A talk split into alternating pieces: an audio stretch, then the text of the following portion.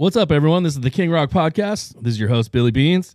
And we got an awesome guest this week again. Um, Kevin Coogan. Dude, how are you doing, man? Awesome. It is Keith, and it happens oh my a lot. god, how did oh, dude. So wow. it's, no, no, it's fine. I'm upset because of Hemsworth in Ghostbusters 2016. You know, he's such a Kevin, and it's fine. It's a K name. It's Dude. same number of letters. It's all fine. It's even it fine. even says it right here on my thing. And not only that, but I've seen I've watched like seven of your movies this week. Cameraman on movies with the call sheet on the film magazine right here. They put it there so Yeah. they can lift up from the iTunes. Go one, two, three. Okay, number seven. Uh, Kevin, whatever. They'll still call me Kevin. It's fine. Dude, i I'm love sitting it. here you're this whole blushing. You're I, absolutely oh blushing. man, I feel I the whole time I'm like, don't fuck anything up, don't fuck anything up. And that's like the worst thing you can fuck up. Wow. Yeah, dude, my face is so red right now. It's yeah, so man. great. I'm gonna leave it in, dude. Fuck it. You know? Let's so let's my, roll with but it. my real name's Baby Boy. So I was born Baby Boy no shit. Mitch.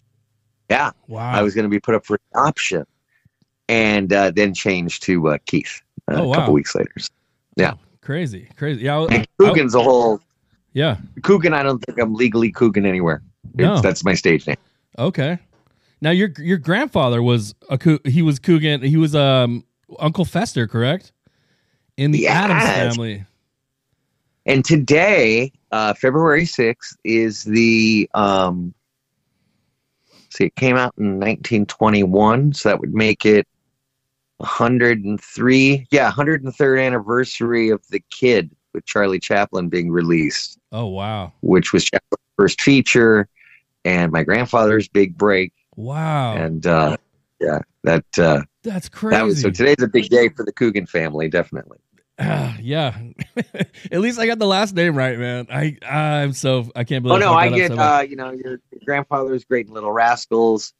Um, he's you know didn't he direct like a Superman? And I'm like that's Jackie Cooper. No, wow. but the condolences were nice when he died. Yeah. You know he was a great man. He'll be missed. No, that was my grandfather died in 1984. But thank you. And I used to get confused with Danny Bonaduce all the time, what? and that I don't know that really unnerved me. I was like Oh, I don't. yeah. I used to listen to his radio show, and he's entertaining, but he, I would not want to be mistaken for him at all. No, but so if anyone who's watching that doesn't know who you are, I mean, they've got to be crazy. You're in, let's see, you started in what, Fox and the Hound, Disney movie, correct? And then, I mean, you've had so many. Yeah, I mean, so I started Yeah. commercials in, in '75, SAG card in '76, guest appearances on TV shows. Yeah. Um, Fox and the Hound was let's see, we, we started in '78 and it came out in '81. Oh, wow. Um, my only voiceover, but uh, but a big uh, yeah for features that was the first. Yeah. Although my family, being showbiz people, they said it didn't count because it was What? animated. My Oh, yeah, they're like that doesn't count. I mean, you were on But yeah, like Fox every, and the Hound- yeah. huge. You're running by Fox So big. like you're on your way to hand off a baton in a race. That's, I mean, Oh no, no, no. I get blown away every once in a while. I have a whole like a whole list of so okay, you were on like every TV show, uh, Knight Rider. You, I mean, you name it, dude. All the cool fucking shows from the '80s and '70s, you were on it, dude. And I, I remember seeing you on there. And then Fox and the Hound. So now you okay? Look, this is crazy. You were on there with Corey Feldman, right? Yeah. Corey Feldman was in Stand By Me with Wil Wheaton. You were in Toy Soldiers with Wil Wheaton. And then you were in Adventures in Babysitting with, and I cannot think of his name, but the neighbor, your the neighbor friend, he's in a Star Trek. Wil Wheaton is in a Star Trek. It's all like there's a whole lot of intertwined cool shit going on, dude. I, and I'm, Oh, I'm surprised uh, you're not on a Star Trek. John Astin's dad and, and my Yes, grandfather were both Adam's Adam's, family. family. Yeah. And I was gonna bring Uh, that Will, up. Will and I did uh, three things together. We did Python, 130 feet of terror. oh, Uh, nice. and we did an episode of Tales from the Crypt, which was Oh, great. yeah, Us yeah, yeah, in our underwear, crawling around, yeah. cleaning people's shoes with our toothbrushes. Um, and I had Jason London, Courtney Gaines, David DeLuise, uh. Kevin Dillon, Brian Krause. I'm forgetting someone. Um, Will, yeah, Will. Wheaton, Meredith Salenger. It's a hell of an episode. Yeah, yeah, that's cool, man. That was a, that was a fucking killer show.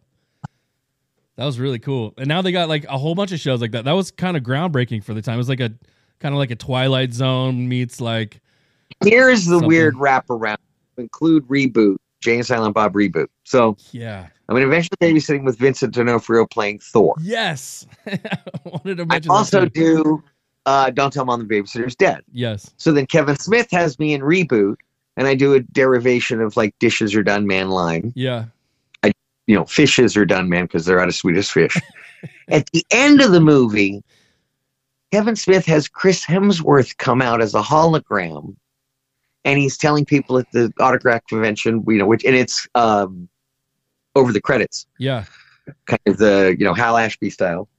Um, and uh, um, he said at the end he goes, you know, I don't care. You go left, go right. I don't care. In his thick accent, Yeah. Oh, and he goes, yeah. yeah, I'm getting paid anyway. He's, I got to go to the airport. Dishes are done, man. so you had Thor, Uh-huh. Chris Hemsworth saying a Keith Coogan line, yet he also related back to the first Thor with Vincent D'Onofrio and me and Adventures of It was weird. And that's So maybe it's just me. I was lucky enough to work a bit, but there it's um what do- what do we call it? Synchromysticism. Yeah. And uh there's certain actors that'll appear in certain color themes or Mm. be in certain locations, have certain character names over and over again hmm work with the same actors, be in the same kind of scenarios. And um, Or kind of like where you, like Tom Cruise is running in every movie, or like um Yeah. Tom Hanks is peeing in every movie. They have like this. Is he? Yeah, it's weird. Forrest he didn't drink about those Yeah. Dr. Peppers. He's peeing in Apollo 13. Yeah. Peeing in Castaway. He's peeing in Money Pit. Forrest Gump. He pees in Money Pit, Yeah. of course. Bachelor Party. Yeah, Bachelor Party. I th- he there's got to be a pee scene in there. He I think he's peeing in every, There's like every movie. There's a great pee scene in there, but I don't remember if Tom Hanks is in it. Um, Bachelor Party. Now that movie was like The Burbs. crazy. Got to Yeah. see if there's a pee scene in The Burbs. Huh. That's an Yeah. interesting theory. Yeah, there's a uh, they We're watching a lot of Master- theories like that. Masters of the Air uh, right now, produced by Tom Hanks and Oh, nice. starring Austin Butler, produced by Spielberg. And I was like, Did, was Tom Hanks on the set with Austin Butler? And he's like, I want to produce a show with this kid. I- a terrible Tom Hanks impression. Austin Butler still seems like he's um he's still like the Elvis character almost. Or maybe I- that's at him. first, I felt he was dropping it, yeah. but yeah, he's just cool. Yeah, he, He's like- that's what it is. I don't want to say Steve McQueen cool because Steve McQueen um, put off that he didn't care if you thought he was cool or not. hmm Austin Butler is just trying to look cool, Yeah, and that's fine too. But I mean, he's really he's very good at it. yeah, yeah. But I think that Steve McQueen could also be silly in a way that, or want to get rid of that image. He'd think, ah, that's ridiculous. I think, and that makes him cooler. yeah, how is is that? they- Is that a good show? Masters of the Air. Yeah. I, I mean everything Apple Okay. Plus is done is done for me. I've I'm in love with all their shows. Sure. Yeah. Sure. Um, and a lot of Apple Plus has a kind of look, a kind of color grading. It's a little darker. It's Mhm. kind of serious. The poster art's very serious. The you know, there's a lot of heavy themes in a lot of it. Yeah. And I want to actually say Master of the Air. I thought was going to be like the Pacific or um, Band of Brothers Hmm. or you know um, Private Ryan. Yeah. I was going to see another war, the same kind of thing. And right away, in the first five minutes, I saw three shots I've never seen before on screen. Oh shit. The type you're like, oh wow, this is stunning, and Wow. it just sucks you right in. And then, um, yeah, we're both loving it. It's I'm- it's I'm- you know I'm putting it in my they haven't even introduced the girl yet. I think we're on episode two, and they've only shown a little picture of her. I'm like, well, there's going to be an episode where the girl's in it, but Yeah, yeah. That's so far it's just the guys flying. really good, good, good show. Yeah, man. Really good show. I'm always right. Grandfather flew glider, glider pilot in Burma. Uh, the Oh wow. Chindit uh, General Wingate uh, Chindit campaign, Burma campaign, and uh, would pack these gliders with um, troops, Yeah.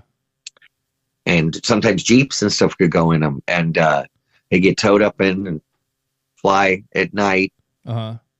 cross enemy lines, land in the jungle, and get out and build an airstrip. Wow. That's what my grandfather did in the war. So I That's could I can't even relate. I'm watching this show and they actually show a lot of the ground crew and what it takes, and I'm like, oh, I had no idea. My wife is like, is this stuff your grandfather did? And I'm like, oh no no, he did. His plane didn't even have an engine. wow. that was stealth before stealth. Yeah, yeah. But they were doing like hot air balloons and shit like way back in the day too, like Civil War and stuff like that. It's pretty gnarly. Who would want to get caught in a hot air balloon just floating around a bunch of guys with uh, muskets and stuff like that? I don't know. Well, they did the war horse. They should have like war pigeon with like the humming pigeons, Yeah, you know, and the guys that take care of them. It's like, no, Clarice, no, come back. I think they did an animated Yeah, I feature like that. Yeah, I'm pretty sure they did an animated feature like that. We got you more pigeons. It's not the same. Right. How on. many of you watch a lot of movies? Oh, I watch. That's all I do is watch movies and TV. That's all I do, and I love it. I I I'm very picky about my movies, but then I also have like um like a very nostalgic kind of taste to some of my movies too. Like I just watched Downhill Willie, that which you were in, and I'm like, Oh my god! such a was classic. trying to watch it at work. it's one of those classic 90s um like oh the you know like we gotta save the we gotta save the ski school or you know how are we gonna do it and then there's a competition and it, it all kind of works itself out i love i fucking love those kind of movies dude and you I, it's Thank pretty goodness we got David Mitchell to direct, who is Yeah. the Orson Welles of Ski School, Ski School Two, Hot Dog the movie, those kinds of movies. oh he was he did all We did. We did 16 days of principal photography uh and 60 days of second unit footage for skiing, oh shit Yeah. and all in Whistler. Uh, it was awesome, man. That was fun. Well, Downhill Willie was so much fun to make. yeah how is it how is that being a lead in a movie like Um, the uh, first night, we're uh, you know, everyone settled at the hotel, and we're all in this big table in one of the taverns and having a few drinks, and um, be like, it's gonna be so fun. They're like, you can't wait to hit the slopes, and this. And I said, no, mm, no. You got you wait until you're wrapped. You do not. yeah You break your leg, you pause filming for a day. I will Yeah. murder you. Yeah, right. I'll go to production office. I'll get your home address. Don't you dare. And I would told her, look, I'm all, do not get hurt doing this thing. We're working on a project. You know, party all you want, everything, but Yeah, know your lines. yeah, We did have incidences of people that may not have been as prepared as they could have been, but it's also a ski movie that Yeah, at one yeah, point yeah. was called Ski Nuts, Oh like wow, Ski Hard. Oh, and the other time it was called Ski Hard, like Okay. Die Hard, but Yeah, Ski yeah. Hard. wow. three different titles depending on which like province of Canada that it was released in. It was so crazy. That's Um, fucking cool. Staci Keanan. Yes, Stacy loved Keenan.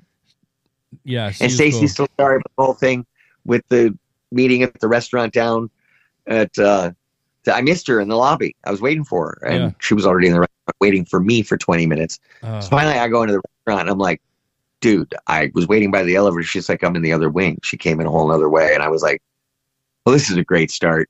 So well, hopefully you got sorry, her first name. you were a trooper though. Thank you Yeah. for coming out and doing that, Willie. We, we appreciate your um everything. You're awesome. Hopefully you got her first name right. like, you could fuck up someone's Yes. first Well, name, and then you know, like, I don't know whether to call her Staci Keanan or Stacy Love Keenan. I know her as Stacy Love Keenan, yeah, but I think she just goes by Staci Keanan. now. yeah. She was in a lot of good stuff too, man. With My Two Dads and uh, what that show on TGIF. Yeah, Yeah, No, kidding. yeah, man. So, the, uh, speaking of, oh, step um, by step. yeah, step, Step by by step. Step. That's it. That's the one. Yeah, I got to visit the set Yeah. uh, of that. Yeah, yeah, yeah.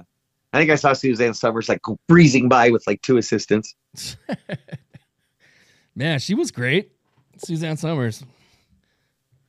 Dude, you Yeah, can't. she got done wrong by uh, Three's Company. Yeah, yeah, yeah. But they're like, we're going to keep you on, but, but we're going to send everybody else home at the end of taping, and then you're going to come on the stage alone and film your Chrissy on the phone bit. Oh, yeah, yeah. When they had Chris, the, And, the uh, second Chrissy. That is, yeah, that was really, that was that was hard to hear. Yeah. Never, hey, there's a warning, and just to everybody,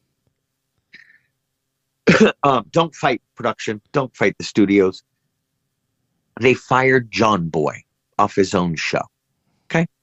Shit. Uh, they took Roseanne and turned it into the Conners. yeah, Valerie was turned into the Hogan's family. yeah, They can take the lead. They can fight. They can recast you, replace you. Trust me. yeah. Um, if they imitate you too much, they can sue you, like Crispin Glover did. hmm That was it. It took me But yeah, forever don't to. ever- yeah. It took me forever to realize Thanks that wasn't Crispin really Glover. love. Hello to the McCrackens. Yeah. The band. Yeah, the band uh, in the bar scene. Yeah. Love it. They're awesome. And uh, yeah, great music in there. I think one of the producers or writer went on to run Lionsgate. I'm not sure. He won't Holy return shit. my calls. That's crazy. Dan, Dan, what's up? won't return my calls. Dude, Downhill Willie. Remember? Girl soldiers, yes. Dude, Downhill Willie too, man. It- Downhill Willie Where, two. where it's snowboarding instead of skiing this time. Um, oh, well, okay, it's dangerous though. Really, honestly, I did zero skiing. I clipped my boots into the skis, click, click, cut to the stunt double, and then ski down the hill, and the stunt double goes sloosh, and then I would do that last part, little sloosh, Yeah. and that's it. No, I did ride the snowboard for like, you know, over a little hump, Yeah. You barely. No, no, no, God, no. you did a lot of spinning. You did a lot of spinning, I saw. Snow angels and spinning, and Yeah. yeah, that was. It was a fun movie. we got stuck on the mountain one night. We're shooting up on Blackcomb Yeah. and there's ski lifts to get up there, and a little chalet with like soup and you know hot cocoa. Uh-huh. Not much though. So we're just kind of running loose around the top of the mountain. And we had to kind of keep going and we had to finish some scenes. And they said, okay, the last ski lift's going down. And uh, they said, okay, we're going to ski down at the end.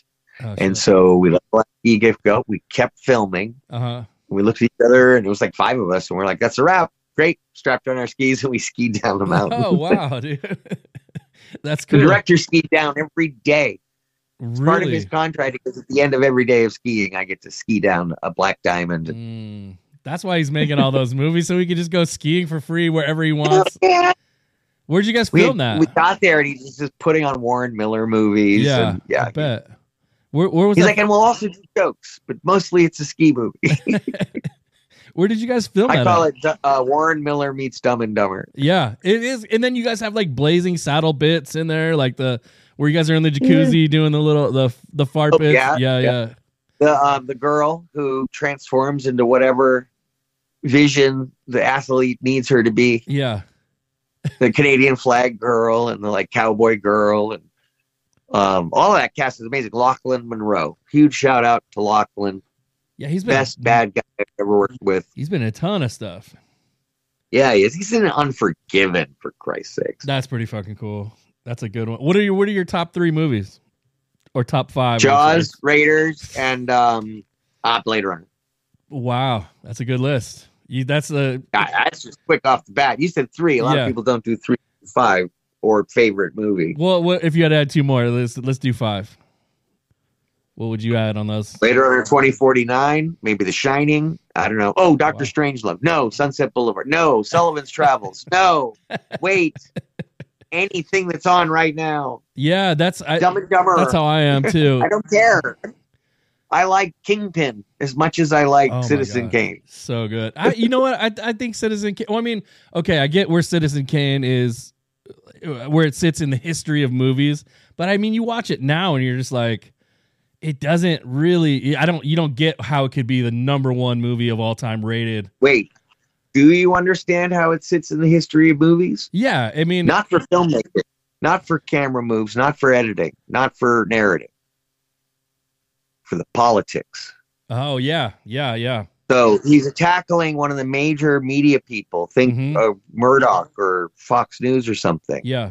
And he's not standing on the shoulders of another media giant. He's standing on the shoulders of another outcast, Howard Hughes and RKO Pictures. hmm They were torpedoed and blacklisted out of town. Yeah. The crazy. studio was shut down and Howard Hughes lost everything. Um, and he was 23 years old when he played Citizen Kane. Yeah.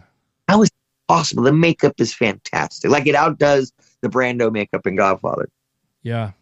Um, yeah, so I, I think I watched Citizen Kane probably at least a dozen times, Mhm. like carefully. Like, and then other times you just put it on in the back. Lawrence of Arabia, and you know, Yeah.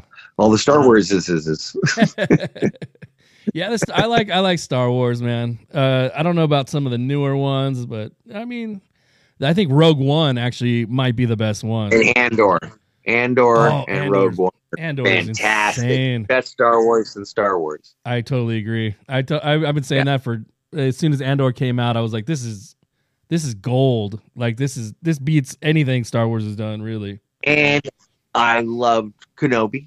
I Yeah, loved um, Ahsoka. I really loved Ahsoka because Yeah. it was like a lot of fresh stuff that I was Mhm. like really into. Um, yeah, some some pretty badass. Sorry, we can't just have the good guy in white and the bad guy with blazing swords. Yeah. And that gets old and stale by the second movie. Yeah. And Lucas knew that, you know. Yeah. Um, so uh, the peak lightsaber fight was Phantom Menace. Oh, for sure. Um, obviously, Duel of the Fates Mhm. and all that stuff. Peak Yeah. lightsaber fight right there. with That Darth made the Maul. whole movie. That made I mean that made the whole it made it made you just just say okay whatever Jar Jar Binks fucking who cares. It- it- that's that's what that did because the whole movie at the start I, Yeah, I was like Jar what Binks the hell brilliant. What's so great about Jar Jar Binks? So here's another thing about Lucas's brilliance because Lucas has pushed the edge with technology just like Zemeckis does. Mhm. Um, Zemeckis is doing a whole de aging face swapping movie right now. Oh shit. Um, yeah, no, sorry, what movie were we talking about? Um, Uh Phantom Menace and Jar Jar Binks and you were saying uh George yeah, so Jar Jar Binks. So everyone was fighting over how offensive the character is. mm, He's a step and fetch it. That's just terrible and everything. What's so funny is Lucas has everyone arguing over whether they like or dislike the character. mhm. They're not arguing over the fact that it's a CGI. They bought it. Yeah. They bought it hook, line, and sinker. That there wasn't even a discussion of whether he's real or not. they were arguing whether they liked him or not. Yeah. Look at that. We, he jumped past the nah, didn't believe him as a character. They got to the point of I hated him as a character, Yeah. or I liked him as a character, or I loved him. Kids loved him. Yeah. So Jar Jar was one of the, a red herring in that they got us discussing the thing that they wanted us to discuss, or at least Yeah. not discussing the thing that they didn't want us to discuss, which is it's fake, it doesn't look real, it doesn't interact. Well, I bought it. Jar Jar is a real character. Whether Yeah. you like him or not, that's up to you. That's a good point. I, I was kind of like neither here nor there with it. I mean, it didn't really bother me. I, I wanted more Sebulba.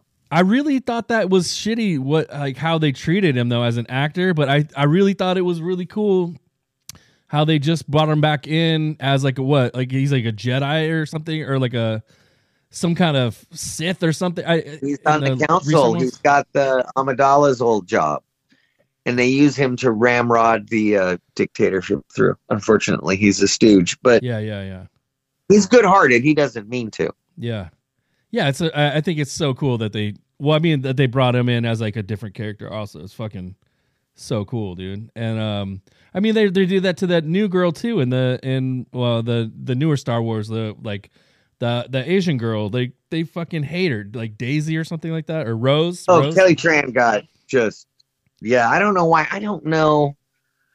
Yeah, I didn't see any of that, you know, Yeah. and I have 10,000 friends uh, Mhm. or whatever, or 5,000 on Facebook, and, you know, Yeah, I follow thousands of people on Twitter. I usually try to follow my fans back. Um, I never saw anybody hate on her. yeah, I don't know what she was going through, and that sucks. And I and John Boyega seemed to have a difficult time with the process, not making a movie and it coming out, but the whole thing, hmm the reaction, how you handle that, you know, future work and dealing with that. Harrison Ford grumbled about it, but did everything that George asked him to That's do. true. That's I'll true. do another one, George. Fine. Can you kill me off this movie yet?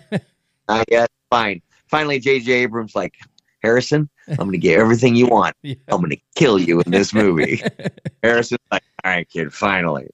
But we're going to bring you back for one more. Go, God damn it! I knew it. You were going to do that. Yeah, even Solo was good, man. Solo, I, a lot of people were talking shit Yes, about that movie, I and I was like, I- that's one of my favorites. I do like Solo. I, I do. I, you can also tell when they what's a Ron Howard reshoot. If it's a well-paced scene that's about two minutes long with really cool camera moves and awesome characters Mm. that just moves the plot right along, that's a Ron Howard scene. yeah, yeah, yeah. Shit. There's a couple they stick out. You're like, oh, that it's kind of the pin on every little scenario. they'll all of a sudden be this like push in on a character, and you're Yeah. like, oh, that's a Ron Howard pickup. Yeah, and see now, how is that being? And like, you are so deep in the game of movies and acting and all that. How is it watching movies? Like, is it is it really hard to like enjoy them, or is it is it maybe easier to enjoy them? Because like uh, for me, like I studied film in in college, and there's Yeah. some shit that kind of ruins it for me because I'm like. "Oh, I know there's something that's gonna happen right here. I know there's something something bad's gonna happen because you know they do like the right, canted. that's being telegraphed on purpose Yeah. to build tension. yeah, I mean, I I think what you're talking about is a slightly closer than you need to shot, hmm and about to look at a medicine cabinet with a mirror on it, yeah, and she's got an open door behind with maybe a bathrobe hanging on the back of the door that kind of looks like a person. yeah, yeah. So there'll be one jump scare when she closes the medicine cabinet, Mhm. and it's her face full screen. Yeah, Then another when you notice the robe behind her. yeah, Then another when she opens the medicine cabinet and there's a real scary guy there. Like that's so classic. yeah. I mean, there's Um, that. There's that. There's like the there's like the the canted angles of of the you know cinematography and like there's I I- like all the stuff that I've studied. I'm like, it, a lot of it gives it away. I mean, knowing all that stuff as just as like a regular movie watcher, like my wife when I'm watching with her, I'm like, oh shit. I'll say that, and then she'll be like, "What? What? What's gonna happen?" And I'm like, "No, like just I didn't say anything." Like, and then she like then she'll be on edge, and so it kind of I kind of spoil it, but it's like, I have that joke with musicals when uh, it's gearing up, and uh, I'll turn to my wife and I go, "I feel a song coming on." kind of like that with Yeah. thrillers, horrors, all that stuff. You're like, "Oh, that phone's about to ring. Oh, they're about to knock on the door." yeah, I see a shot of like, you know, three, four people talking. hmm Then all of a sudden, for some reason, we're on their backs, hmm like they're huddled, and the camera's slowly pushing in. You know something's about to go down. yeah, yeah, yeah. Or or the worst I- I for me is when they're driving, and Oh God, it's a it's a yeah, side two. It's a side single, yeah, and you yeah, can see it's- clearly out. Yeah, they approach an intersection, and damn, there's that truck, bus, got oil tanker, or whatever. exactly. That's been used the exact same way three, four times. I wish somebody had a running list of exactly which movies, but Mhm. uh, they did a good one in Live Free or Die Hard, which is one of the first ones I remember. Nice, nice. Yeah, so you just mentioned Zemeckis. Now, did Zemeckis make Honey I Shrunk the Kids? Is that him? No, I was uh, Joe Johnston. Joe Johnston. Okay, because I know I heard you were up for that, and they were like, Yes. it was either choose this or choose Cheetah, and you chose Cheetah. Now, even without, I don't want to hear your answer yet. Yeah. But if I got pitched those two movies, and if you're sitting there saying, "Hey, there's this movie where we're gonna shrink you, and there's gonna be like this weird scientist guy, and blah blah blah," or we're gonna put you in the desert in Africa, and you're gonna be around cheetahs. and and you're gonna star in the movie. Which one would you rather choose? For me, I'm taking fucking Cheetah a hundred times out of fucking a hundred, right? But unfortunately, like box office wise, Honey I Shrunk just fucking murdered it, right? How does how how name was that? the kid. Name the actor that played the kid that had a crush on Amy O'Neill. I know I know the kid. He's been in a couple other movies, but I mean, I really So look, if it was Yeah. me, it wouldn't help you name me either. you don't think the so? movie doesn't. No, the movie Yeah. doesn't make you. Yeah, that's true. It's got um. I mean, Rick Moranis. Uh, that's all you think of is Rick Moranis. Exactly. I can't. I honestly could not think of any of the other. actors. Here's Yeah. here's where the decision, why the decision was made. Mhm. Um, when you do a movie for Disney, you sign a three picture deal. Yeah. Doesn't mean you're doing three pictures for them. Okay. It means that they pre-negotiated salary, trailer, billing, all that stuff for subsequent movies. Okay. If we do a second and third movie with you, you're going to get X amount of dollars for the movie. Yeah. Okay. So a choice comes up. hmm Honey Shrunk the Kids and Cheetah. And I want to say Honey Shrunk the Kids was really close. Like, like yeah, you're going to basically be choosing between. I don't think I had an offer, but Mhm. I had screen tested and kissed every girl in town. Thank you, thank you, Mike Fenton. I don't know what favor you thought you owed me, but yeah. it's paid back. they did. I got a call from Mike Fenton. You want to come in and sorry, you're gonna have to kiss every single ingenue in L.A. Went, sorry, uh, Mike. I, I'll make the time. Yeah.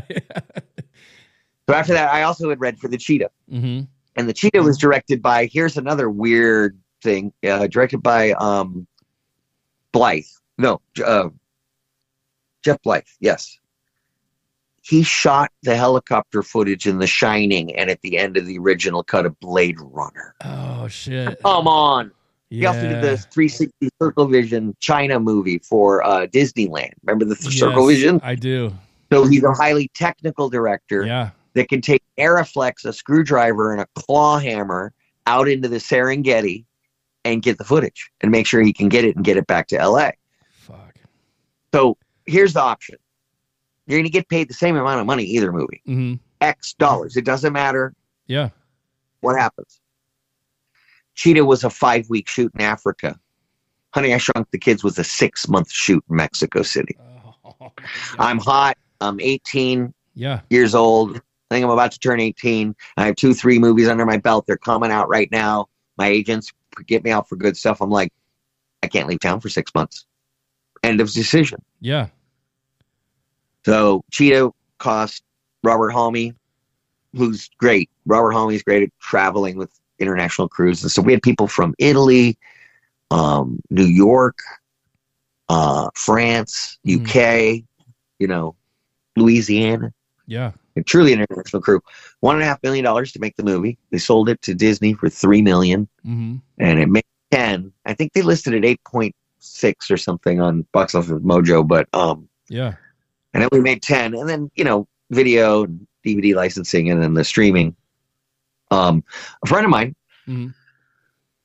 w- Well, he was. We call him Shoe because he was in the Shoe, the secure housing unit at uh, Lompoc, and Uh-huh. um, maybe Tehachapi. So he said he was in the the can Uh huh.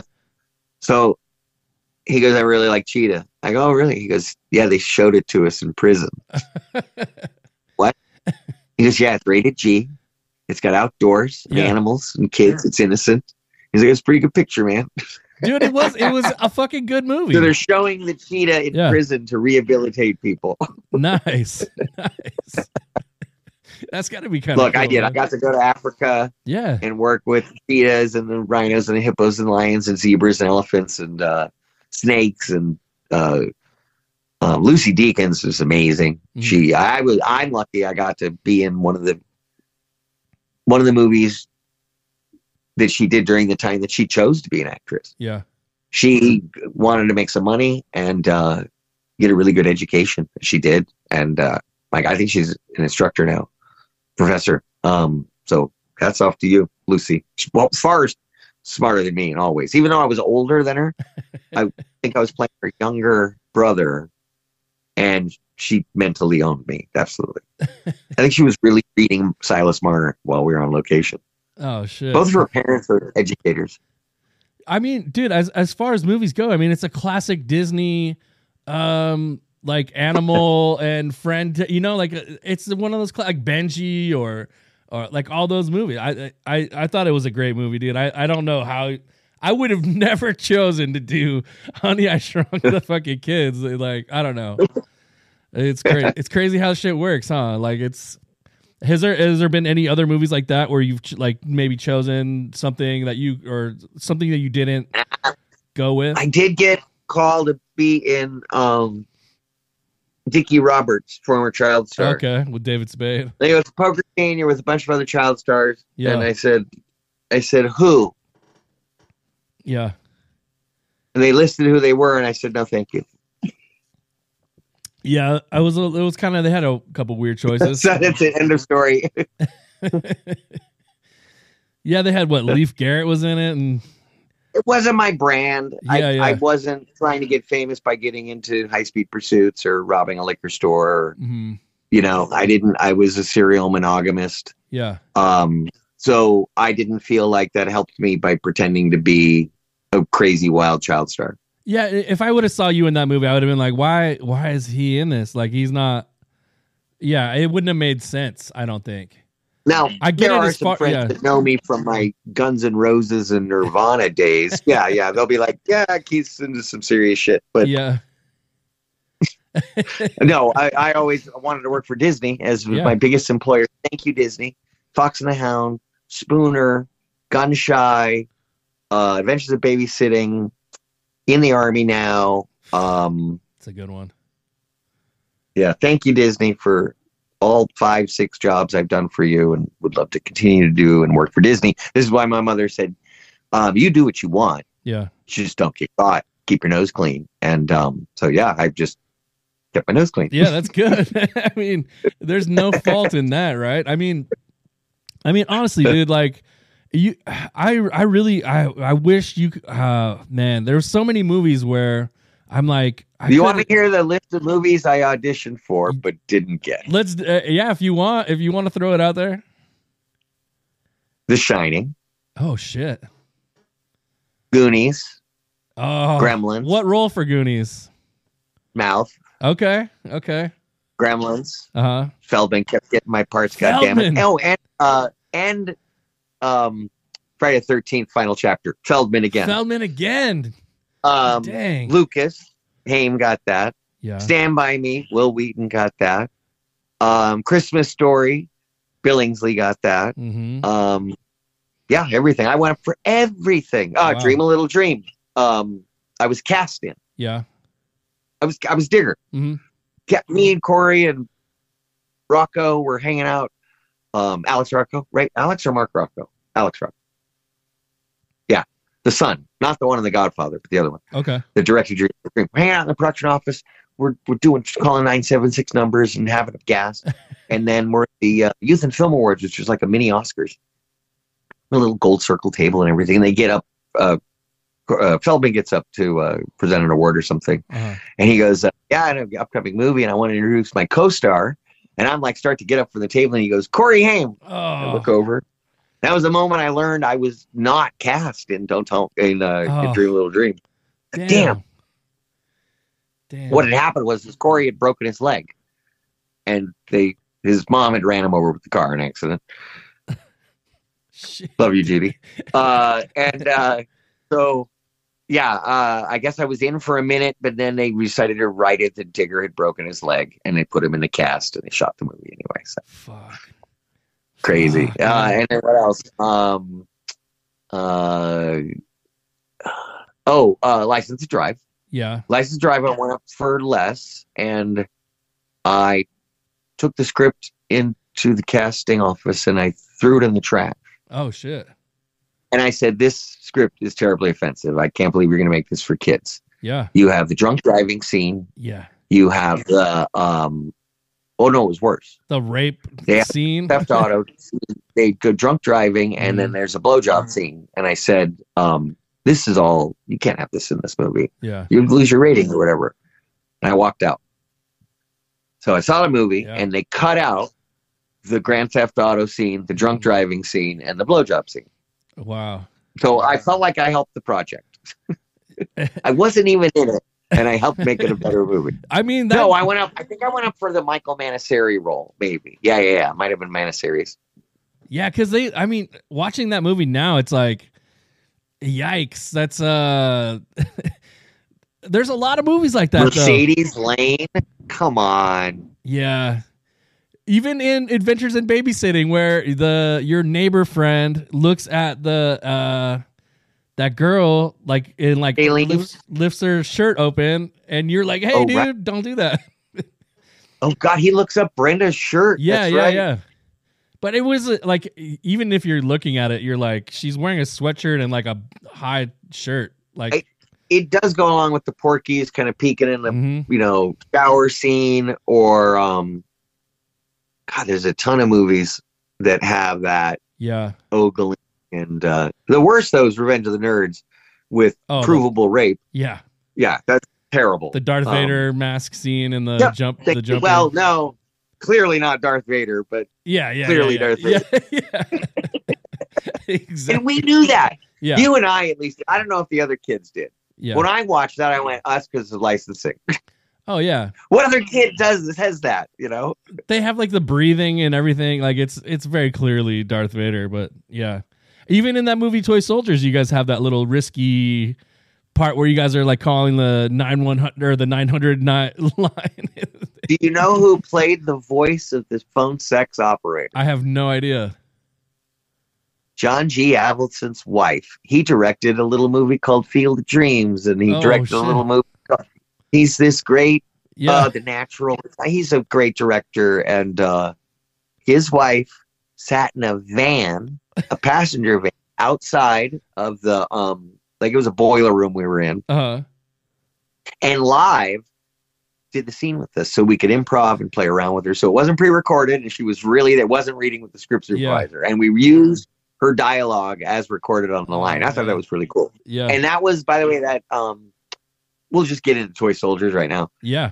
That boiler room scene was the first two days of filming, Yeah. and it was a test.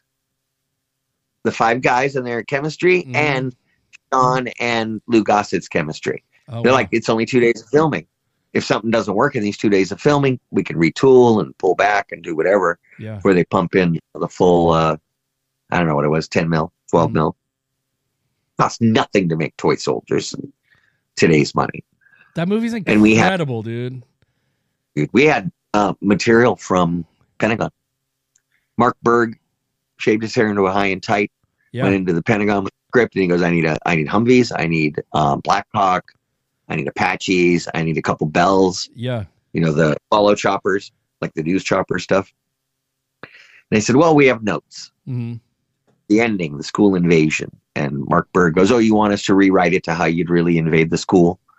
And the Pentagon said, "No, we wanted you to rewrite it to how we want people to think we'd invade the school." Wow. So they're not going to go breach banging clear and zip line Oh, yeah. off of you know yeah. Chinooks uh, to get into the school. It's going to be done. Oh, and there's a great uh, error when they've cut the power to the school, but somehow when we go into the bathroom to wrestle the guy, Uh-huh.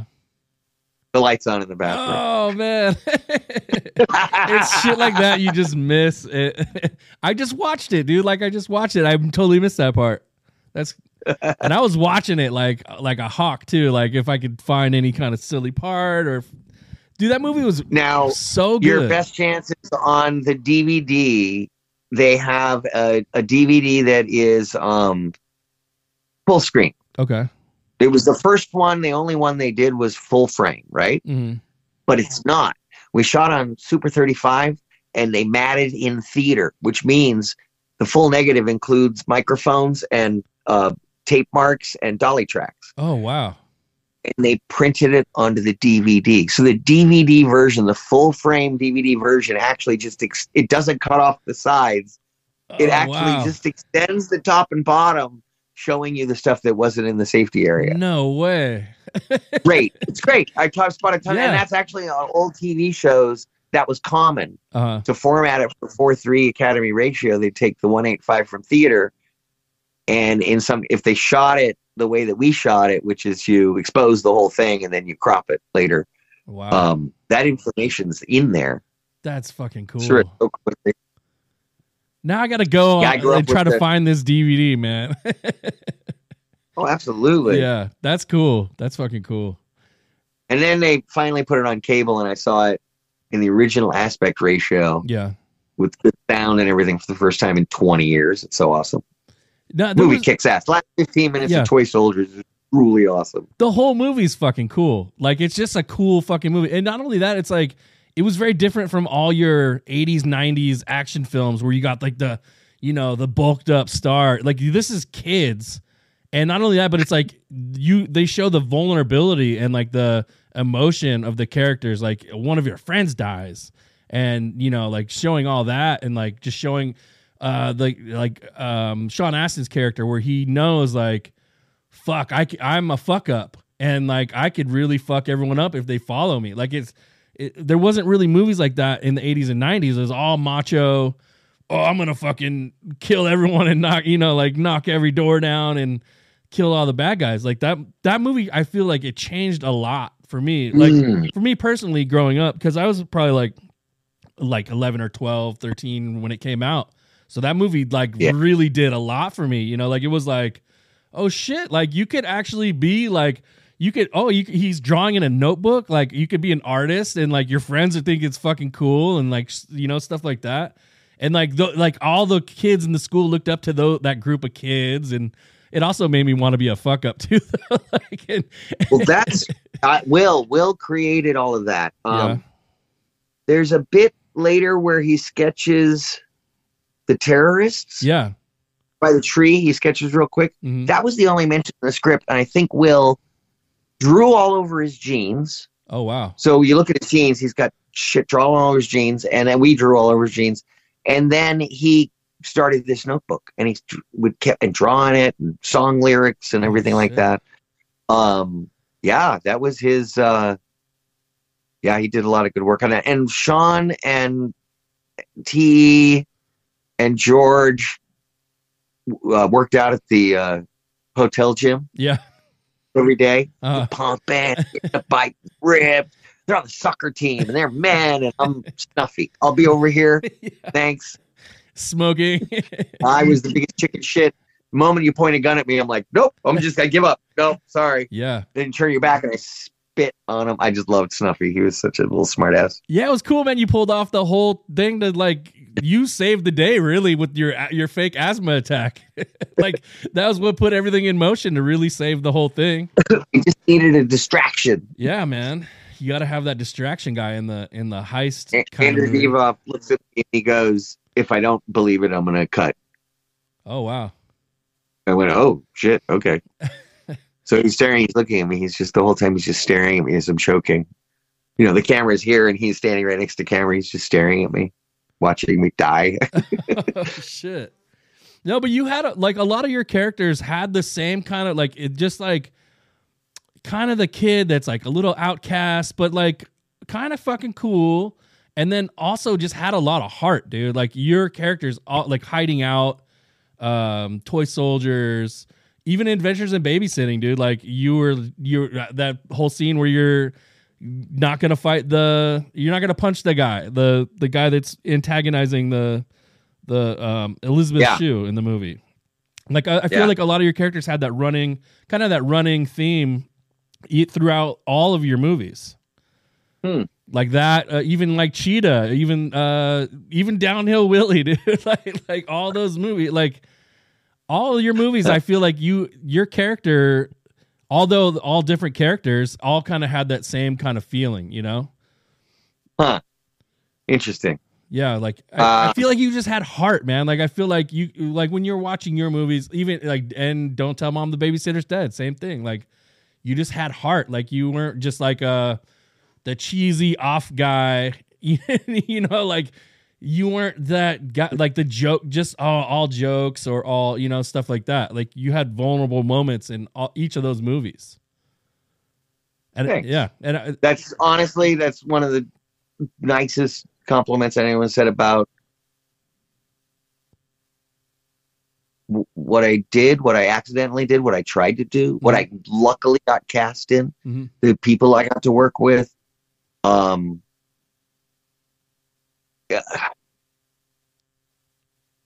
there's a reason you're cast, and Mhm. I'm, I believe there should be stakes.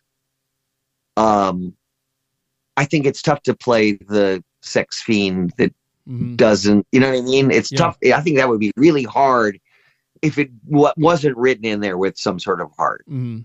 that that's surface or covering up something. There's got to be something else deeper in there. Yeah. And um, I love the mature little steps of growth. Whether you not don't kick the guy, but you got to have him his ass kicked. So Daryl Yeah. does it, Yeah. Yeah. um, or you know, learn to clean up and, and cook uh, for the family, or um, finally get your driver's license and hmm help your cousin escape the FBI. You know, little things Yeah. like that. Yeah. Yeah. Yeah. yeah. the For sure. cousins there's you know coming of age a lot of i mean because i was 17 18 19 20 during these films um i'm coming of age right alongside with the characters in many of the cases Yeah. Yeah. i mean and these are these are characters life doesn't wrap up in 90 minutes um nobody talks like that nobody i mean you know in our minds an hour later in the stairwell we're like oh i could have fucking said this it would have been great yeah. you know, we don't have that writer making this really work and a cameraman pushing in and the editor and the music. And I mean, it all works together. hmm And uh, um, the stuff I was in was written so well.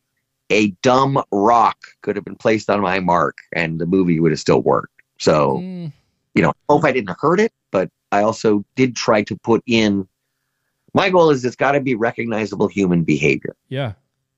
Can't be a caricature because then you don't give a damn. Yeah. It's got to be something where I do something and you go, "Oh, I do that," hmm or secretly you go, "That's something I do," or I would think that, or I'd feel that way in that situation. And um, I'm, I'm a big ham. I'm a big like I love to get real dramatic, hmm and so it suits me when it's a role that the stakes are high, but maybe my reaction is a little higher. Like, oh my god, he freaks out a lot. Yeah. Yeah. Um, there's always an intense urgency in a lot of the stuff. I think that's kind of part of the training and a lot of the roles that you were going up for. Yeah. If it wasn't the River Phoenix just crying role, um, and he got all those. Yeah. Well, had our little little thing. There were bullies. There were guys that just played the bad guys and the bullies, and uh, it was interesting. I Daryl was Anthony. We were shooting Adventures of Babysitting, hmm and in his uh, hotel room, and he's got a script on his coffee table, adult education. I go, "What's that?" He goes, "Ah, it's this movie shooting right after Adventures of Babysitting, and um, but it's the character's too close to Daryl. He's a sex fiend and into cars, and and I'm like, oh, do you mind if I let my agent know? Yeah, yeah, I don't care. and I was hiding out. Oh so uh, I got hiding out because Anthony thought it was too similar a character to Daryl oh wow. because Anthony would have crushed it as Patrick Morensky. Are you kidding me? He's a but pretty he good actor. Yeah. Daryl. Yeah. Oh, he's great. Yeah, He's he he he just makes me so mad in that fucking movie. and that's I love I love characters like that, dude. Like I love I hit him yeah. a lot, and he got pissed, and he asked me to stop hitting him. And then I would hit him harder, and um, he got really mad. Anthony got really pissed, Yeah. and um, so that's real. With the car, get in the car and run him over. Like, all right, we're going into the city. Yeah. You know, dead, murdered, stabbed, raped.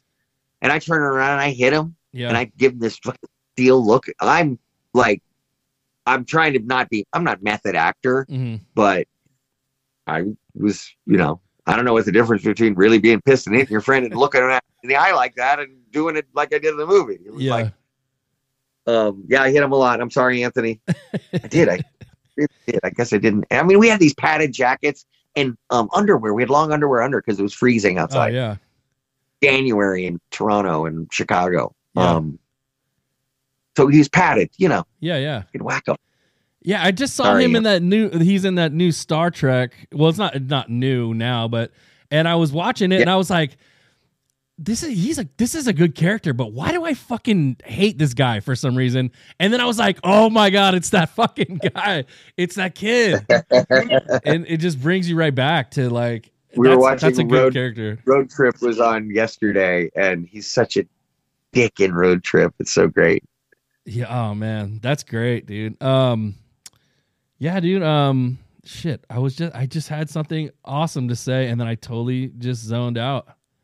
Um, damn.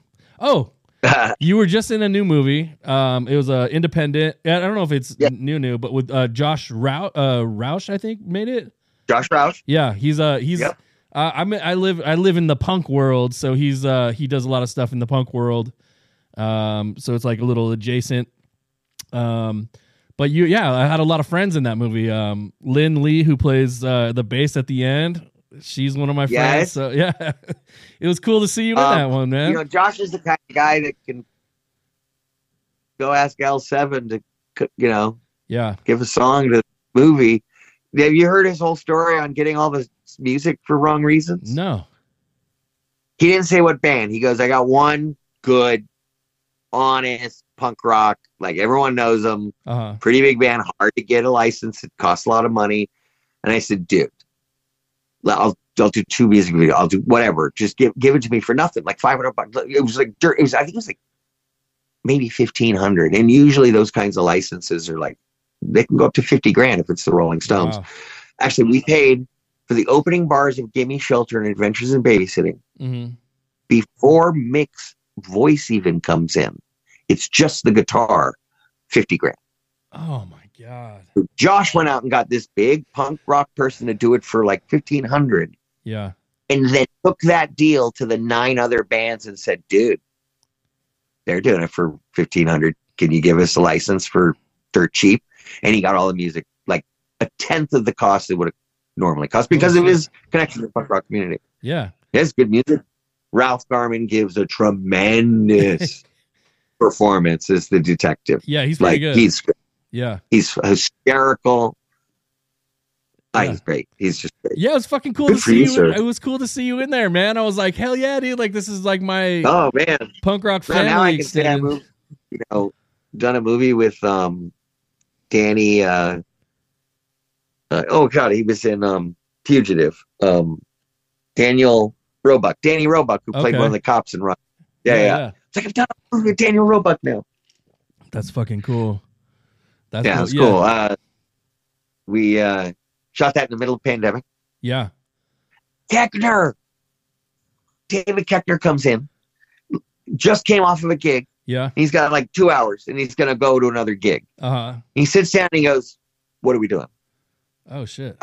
Or what's going on? And I'm like, I go into this long, elaborate thing of like, Oh, Josh, let you do anything. He goes, No, what's the scene about? Yeah. I'm like, Oh, yeah, you read the script. And he picks up the thing. He, okay, gets it.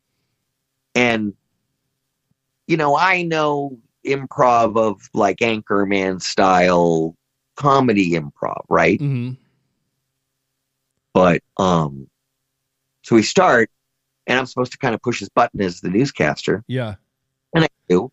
And I said something that kind of pissed him off. I said, uh, James Winandy, the largest, you know, producer of pornography in the United States. And he goes, You can't change story like that. I go, Relax. Yeah. D- David, relax.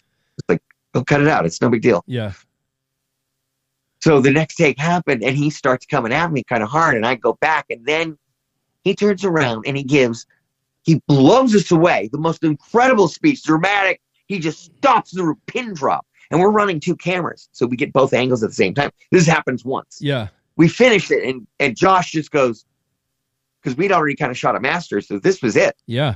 And he's like, tell me that tape. Tell me it recorded. They actually checked the cam. They checked the chip. They're like, yeah, we got it. They checked the sound. They're like, that's a wrap on David. He came in and just kicked the doors open. Really great scene. And I, he should put that on his reel.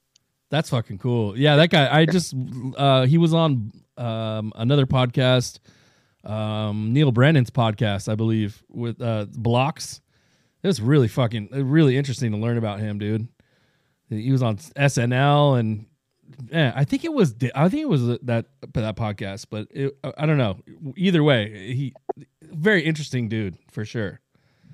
Seems really fucking cool. But yeah, man. No, we're- yeah, no. we're right at an hour. Um, I could talk to you for fucking hours and hours, Uh, dude. I gotta hear. I'm at. I'm sure you don't want to talk to me for hours and hours, but so what do you got coming up, man? Um, What do you got going on right now? Anything cool? yeah, I did a short um uh loaded for bear, and it is with um a class of uh neurodivergent performers, filmmakers, Oh wow. and uh uh I I don't think they'll get a refund on the scenery because I chewed it. I chewed it so hard. oh my god! And I was cursing, and it was you know it was kind of written there some bad words, and they warned. I say kids; they're all adults, Yeah. but they're all sitting. We're in kind of like an auditorium thing, and they set up a little office set in the corner.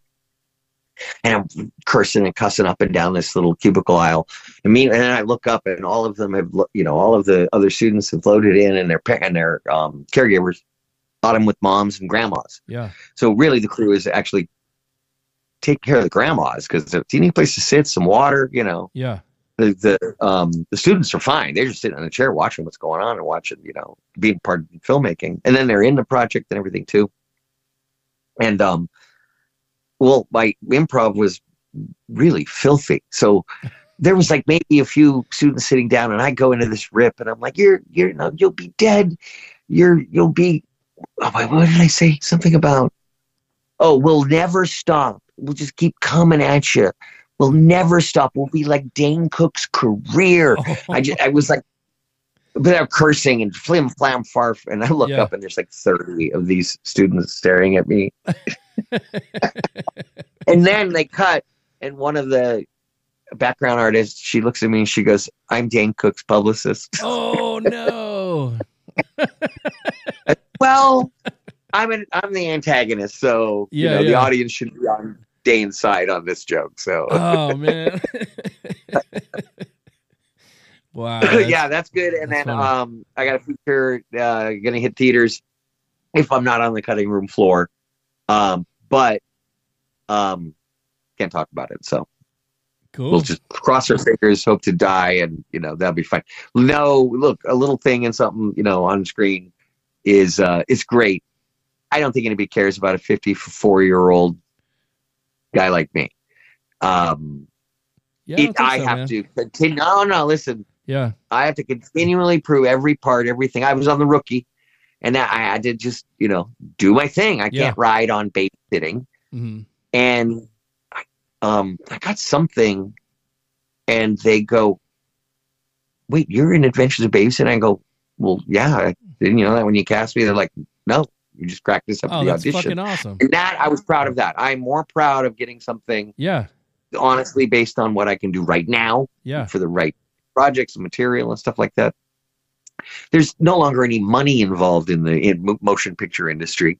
Yeah. Sadly, if you're not you know, one of the top stars, it's um, it's a hard way to make an easy living. Yeah, it seems like there's a big drop off. There's like the big budget movies, and then there's like really not much. Nothing is more fun than working on a downhill Willie. Uh, honestly, Hell yeah. because on the big yeah. ones, everyone's stressed and the money and the overages and and um, it's a lot, the pressure. But on a light, silly movie, you know, you can go nuts, make up stuff. And Yeah. And there's no you know real big stakes at it. Um, nobody yells at each other. You know, Yeah. it's nice. It's nice. That's cool. They move move light and quick. I I just love it. My goal is I do two projects a year. Mhm. I've done that since I'm six years old. I'm up to 88 or whatever, and um, that is that keeps me like as an artist totally happy. That's awesome. Um, yeah, yeah. I really appreciate. You know, I love talking about it. I can't imagine actors that are like, I don't watch my stuff, or no, I won't talk about that movie. I'm like, yeah. you did the movie. You should be able to talk about the movie, Yeah. even the bad ones, man. It's like when bands say like, "Oh, I don't listen to my music," and it's like, if you're not listening to your music, I'm not gonna listen to your fucking music. Like, there's no way. Yeah, God, no kidding. God, remember when you had to paper houses and flyer up and and pay to play? Oh my God. I do. I I managed a bunch of bands and booked shows back in the day. I oh, Club M and the worst. Oh God. That's the worst job I've ever had was promoting fucking shows to concerts. The worst, man. Ah. But dude, honestly, um, I it was really fucking cool talking to you. I'll, I, if you ever want to come back on, you have anything to promote, anything, or if you just want to chat, dude, I I, I could ch- talk movies all day long. Right? I was actually thinking about making another podcast where it's just me talking about movies and TV shows and bringing other people on and doing that. Like this that's not what this is. It kind of is. It kind of is. yeah, like a lot of people have been like, "Well, what is your podcast about?" And I'm like, "You know what, dude? I it's just people I want to talk to, and I just want to have a good conversation, and I just want to, you know, tell them, you know, uh, I appreciate what you've done, and I I just want to have a, a nice talk. So it's not really Well, about much. honestly, except for the parts where you made me talk about me. Um, I thought we had the same conversation we had before we even started the interview. We were talking for ten minutes before, and I thought we were rolling the whole time. And I'm like, and we started. I'm like, there's really no difference. yeah. Um, yeah, no, there's a million. fil- I mean, I could do an hour on Buckaroo Banzai across the Oh. eighth dimension. I mean, we do two hour show on Blade Runner and Blade Runner 2049 and its significance in Yeah. the singularity humanities. Never mind. Hey, uh, you know how we have this whole AI thing going on? Yeah. Spielberg covered it Yeah. in a movie called AI. AI yeah. decade ago. Yep. Yeah. Um, yeah, we could do a Spielberg thon and uh, you know rip through everything from uh, Sugarland Express to uh, the Fabelmans. Oh, the Fabelmans was fucking amazing. Really was, Yeah. and it's like a Seinfeld episode, Yeah. like the Marble Rye. Yeah. So you don't even know which one it is. As you're watching the episode, it develops, it develops, it Mhm. develops. Finally, it gets to the end with the fish hook and the and the, give me the marbled rye, and and then it cuts to the credits. Most Seinfeld episodes, you only remember that last beat, and it takes a whole episode and teams of writers, two teams working on an A story, a B story. They stitch them together, and they get to that final punchline. Yeah. And I feel like that that that is like it in a way, Yeah. if that makes sense. And you were in a movie with George Costanza's mother in Downhill Willie. I can't think of her name. Yes. I'm so bad with names, but she is amazing. She's also she also plays Mrs. Estelle Potato Harris. Yes. Rest in peace. Amazing. We lost uh, we lost Hawk from American Gladiators and Oh, man. Estelle. They were the mother's son. Yeah. Come on, get down the hill. Yeah. Big dummy. The part where she's She talking about out with that the, day yeah. one, and I'm like, oh, all right, she's doing that accent. Cool, good yeah, for her. Yeah, that was cool. That was cool. Awesome. Yeah, dude. I like the stuff with Mister um with the stunt. Wait, the cowboy guy. Hi, Mister McMurphy. yeah, man. It's a good one, dude. And, Yeah. and you said you got you might be uh you have a script or you have a, an idea. Should we even talk about it? We shouldn't even talk about it. What? About Girl your- soldiers? About yeah, your sequel. You don't want to let that out. oh no, it's got to get out there. It's got to exist in the collective universe. And then people go, you need a scene like this and this. And I go, yeah, that's a good idea. And then we make it. And we need like a school. Yeah. We could use the Miller Academy, the same school for the original. That'd be pretty cool. Yeah. Or not. It could be a, you know, it could be one of those like teen treatment camps, a log cabin in the woods. Mm, Cheap, dirt cheap budget, right? yeah. um and uh knives so there's no squibs there's no bullets there's no guns on the set no shoulder arm grenades no grenades no helicopters no humvees Yeah. and that way you keep the budget way low it's just a lot of you know a lot of good stunts um wrestling and fighting and then knives yeah and add a little touches of Zack Snyder 300 blood Mhm. when it goes, you add a little like, and like yeah, you know, I mean, there's kids now film. Making movies on on their computers like all the time, like they that are making shit that looks just as good as the, the real CGI stuff. are you familiar with Emily Hagins, Um, Zombie Girl? oh yeah, yeah, yeah. She did. Uh, Netflix did a, uh, a documentary on her. Uh, At 14, she said to her parents, "I want to um, make a zombie movie," yeah, and they said, "Okay, yeah, sure." And they got her camera, and she shot a take yeah, of the scene. And she goes, Great, what's the next scene? And the dad goes, Well, now you need to do coverage. She goes, What's coverage? They're like, well, angles and stuff. yeah. and then she did a romantic comedy and then she did another and then she and now she's got like one that just came out and another one on the way it's called be care uh sorry for the demon or Hmm. be have you heard about this one be careful of the demon or sorry for the demon It doesn't sound familiar, it's but a girl I'm, who has a friend who's a demon sorry about that sorry about the demon yeah, great she's fantastically creative and she started at 14 everyone should be ashamed of yourself you all have iphone 19 get to work right on, man. Well, yeah, it- They made tangerine. I want to see peaches hell yeah. and like watermelon. I want to see cantaloupe out there. All right, make it. Shit. Right on. Well, where can everyone find you on the social medias? Uh, website is keithcooganonline.com. Unfortunately, keithcoogan.com was taken by a lovely Irish couple with a picture of them sitting on their lawn chairs, retirees, and Oh, a single jeez. page with text. Um, yeah, they're squatting on the domain, so that's fine. I went with Yeah, Keith Coogan on.com and Twitter and Instagram. It's just Keith Coogan. Yeah, Nothing you know, clever or short or anything like that. awesome. Saucy Nuts 69. my friend had this. My friend had this uh, panda on Viagra, and anytime he had to like put in his blockbuster card, he had to say panda on Viagra or some stupid shit like that. Uh, I hold on to a Hotmail account I got in 1997, oh my god! Three years before Y2K, so mind yeah, you. yeah. This is before real video existed. This is before Big Brother premiered in uh, Denmark. And it was a live player on your computer, and you could watch all the rooms in the house at once. Oh wow! And then they Americanized it and turned it into a TV show. But when they held a competition, they turned to a camera of a pen of chickens Yeah, and we called it chicken cam. And so now the big running joke was anytime they cut to chicken cam, they're like, "Oh, something good's going, man. They got the chicken cam on. um, I've had internet. I had early internet in '86 when I got an Apple IIc and uh, 800 baud modem that went on the phone, yeah. and it was, and uh, we dial into uh, message boards. Um, Wow. you know, Ooh, Ultima 3 is coming out. Yeah, it's pretty amazing. good, good times. Good times to be alive. That's fucking cool. Oh, playing Capcom games like Zork and Leather Goddess of Phobos. Zork. and oh my god! Zork. Zork owns me.